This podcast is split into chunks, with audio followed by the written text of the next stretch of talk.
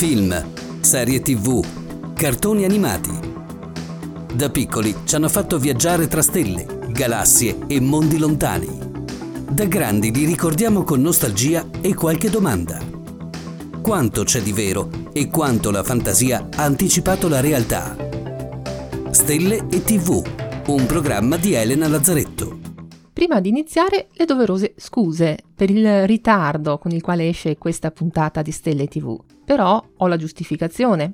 In questo periodo sto tenendo un corso di astronomia presso il planetario di Padova e non solo, di questo stesso corso sto anche preparando la versione online per dare la possibilità a chiunque lo voglia seguire di farlo uh, comodamente da casa propria. E questo è un messaggio rivolto anche a voi ascoltatori di Stelle TV. Qualora la cosa potesse interessarvi, non dovete fare altro che contattarmi attraverso il sito guardachecielo.it e io vi darò tutte le informazioni sugli argomenti, i tempi, i costi e quant'altro. Ma adesso cominciamo.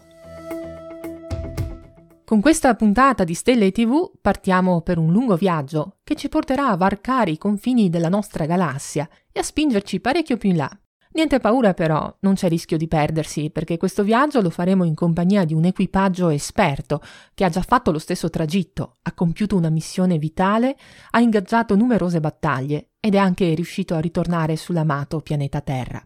Prima di rivelare qual è la nostra meta astronomica di oggi, cerchiamo di saperne di più su questo equipaggio stellare, protagonista di una serie animata giapponese, che forse i più giovani non hanno mai sentito nominare, ma che rappresenta una pietra miliare, Molte opere successive, come ad esempio Gundam o il più recente, si fa per dire, Neon Genesis Evangelion, ne hanno tratto ispirazione. Del resto l'autore è una leggenda, quel Leiji Matsumoto che poi creò il grande capitano Harlock.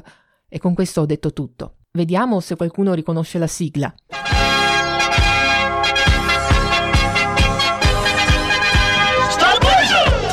Corre qua, vola là per il cielo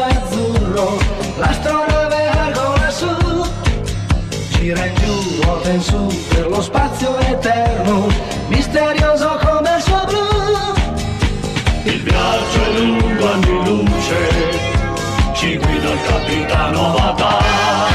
Si tratta di Star Blazers, questo è il titolo con il quale la serie approdò in Italia nel 1980, ma il titolo originale era La corazzata spaziale Yamato. Oltre al titolo vennero cambiati i nomi dei personaggi e quello dell'astronave che da Yamato diventa Argo. Fatte le presentazioni, mettiamoci in viaggio, saliamo a bordo della corazzata spaziale Yamato o della nave Argo se preferite e facciamo rotta per la grande nube di Magellano. Di cosa si tratta?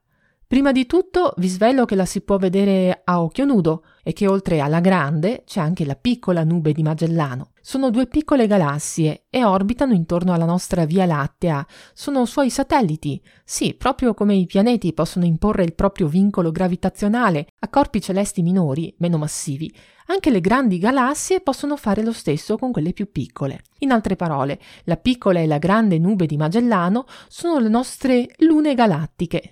Ma se è così, e se sono pure ben visibili in cielo, perché ci sembra di non conoscerle?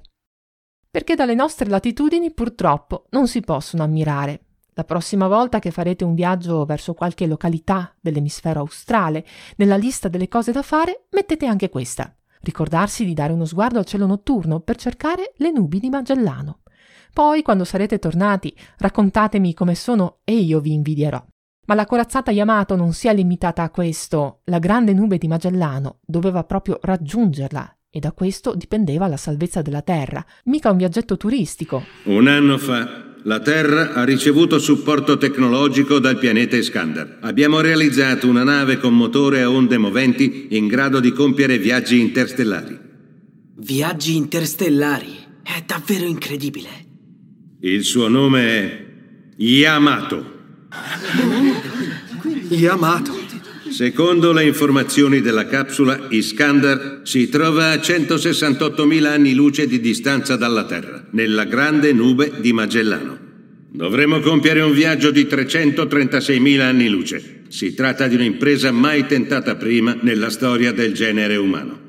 A occhio nudo, entrambe le nubi appaiono come macchie più chiare rispetto allo sfondo scuro del cielo, ma nella macchia grande ci sono in realtà 20 miliardi di stelle, mentre in quella piccola ce ne sono parecchie centinaia di milioni. Niente male. Ma non finisce qui. Dato che si parla di viaggi, facciamone anche uno indietro nel tempo. Andiamo ad osservare la grande nube di Magellano nella notte del 23 febbraio 1987. Saremo testimoni di un evento unico, come non se ne vedevano da più di 300 anni. Nella grande nube di Magellano esplodeva una stella, una di quelle stelle massicce che quando esplodono diventano supernove e si fanno notare. Diciamo la verità, a occhio nudo quel punto luminoso che prima non c'era lo si distingueva appena, ma dobbiamo considerare il fatto che l'esplosione è avvenuta molto lontano da noi, fuori dalla nostra galassia, nella grande nube, e non è proprio a due passi, come sanno bene i protagonisti di Star Blazers. Questa è la posizione attuale della Yamato. Inoltre, dopo il prossimo warp, abbandoneremo definitivamente la Via Lattea. Tra la nostra galassia e la grande nube di Magellano ci sono circa 41 kiloparsec. In parole più semplici, abbiamo ancora 130.000 anni luce di spazio sconosciuto davanti a noi. In questo episodio alla Yamato mancavano ancora 130.000 anni luce per giungere a destinazione. Significa che avevano già fatto un bel pezzo di strada, circa 30.000 anni luce, dato che la distanza che ci separa dalla grande nube di Magellano è di 160.000. La supernova del 1987 si trova a 168.000 anni luce dalla Terra, questo significa che la luce della sua esplosione ci ha messo 168.000 anni per arrivare fino agli occhi e ai telescopi terrestri. E questo, ancora, significa che l'esplosione è stata vista da noi nel 1987, ma che in realtà si è verificata 168.000 anni prima. È sempre così. Ogni volta che guardiamo il cielo non lo stiamo vedendo in diretta, le immagini che giungono ai nostri occhi sono quelle che ci porta la luce emessa da quel particolare oggetto. E la luce, si sa, corre velocissima, ma se le distanze in gioco sono notevoli, ci può mettere anche migliaia di anni ad arrivare fino a noi. Puntando i telescopi verso il punto in cui comparve la supernova 1987A, se ne possono studiare gli spettacolari resti, il gas espulso durante la fase esplosiva e le sue interazioni con il mezzo interstellare hanno disegnato una forma molto particolare. Per dare un'occhiata a immagini e video, fate un salto su guardachecielo.it. Che cosa stai guardando? Le stelle. La nebulosa Tarantola, eh? È splendida. Oltre quella nebulosa c'è Iskandar. La nebulosa Tarantola e molte altre, e nel complesso, all'interno di questa piccola galassia, sono stati individuati circa 60 ammassi globulari, 400 nebulose planetarie, oltre 700 ammassi aperti, oltre a centinaia di migliaia di stelle giganti e supergiganti. La grande nube è una vicina di casa che vale senz'altro la pena conoscere, ma a 168.000 anni luce di distanza non è l'oggetto più lontano visibile a occhio nudo.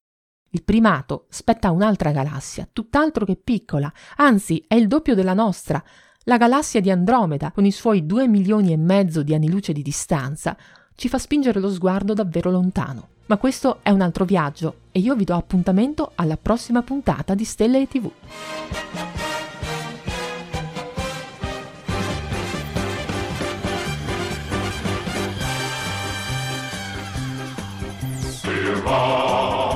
Outer space.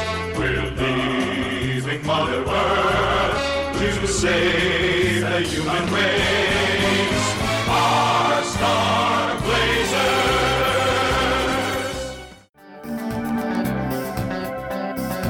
Avete ascoltato Stelle e TV, un programma di Elena Lazzaretto. Novità e contatti su guardachecielo.it.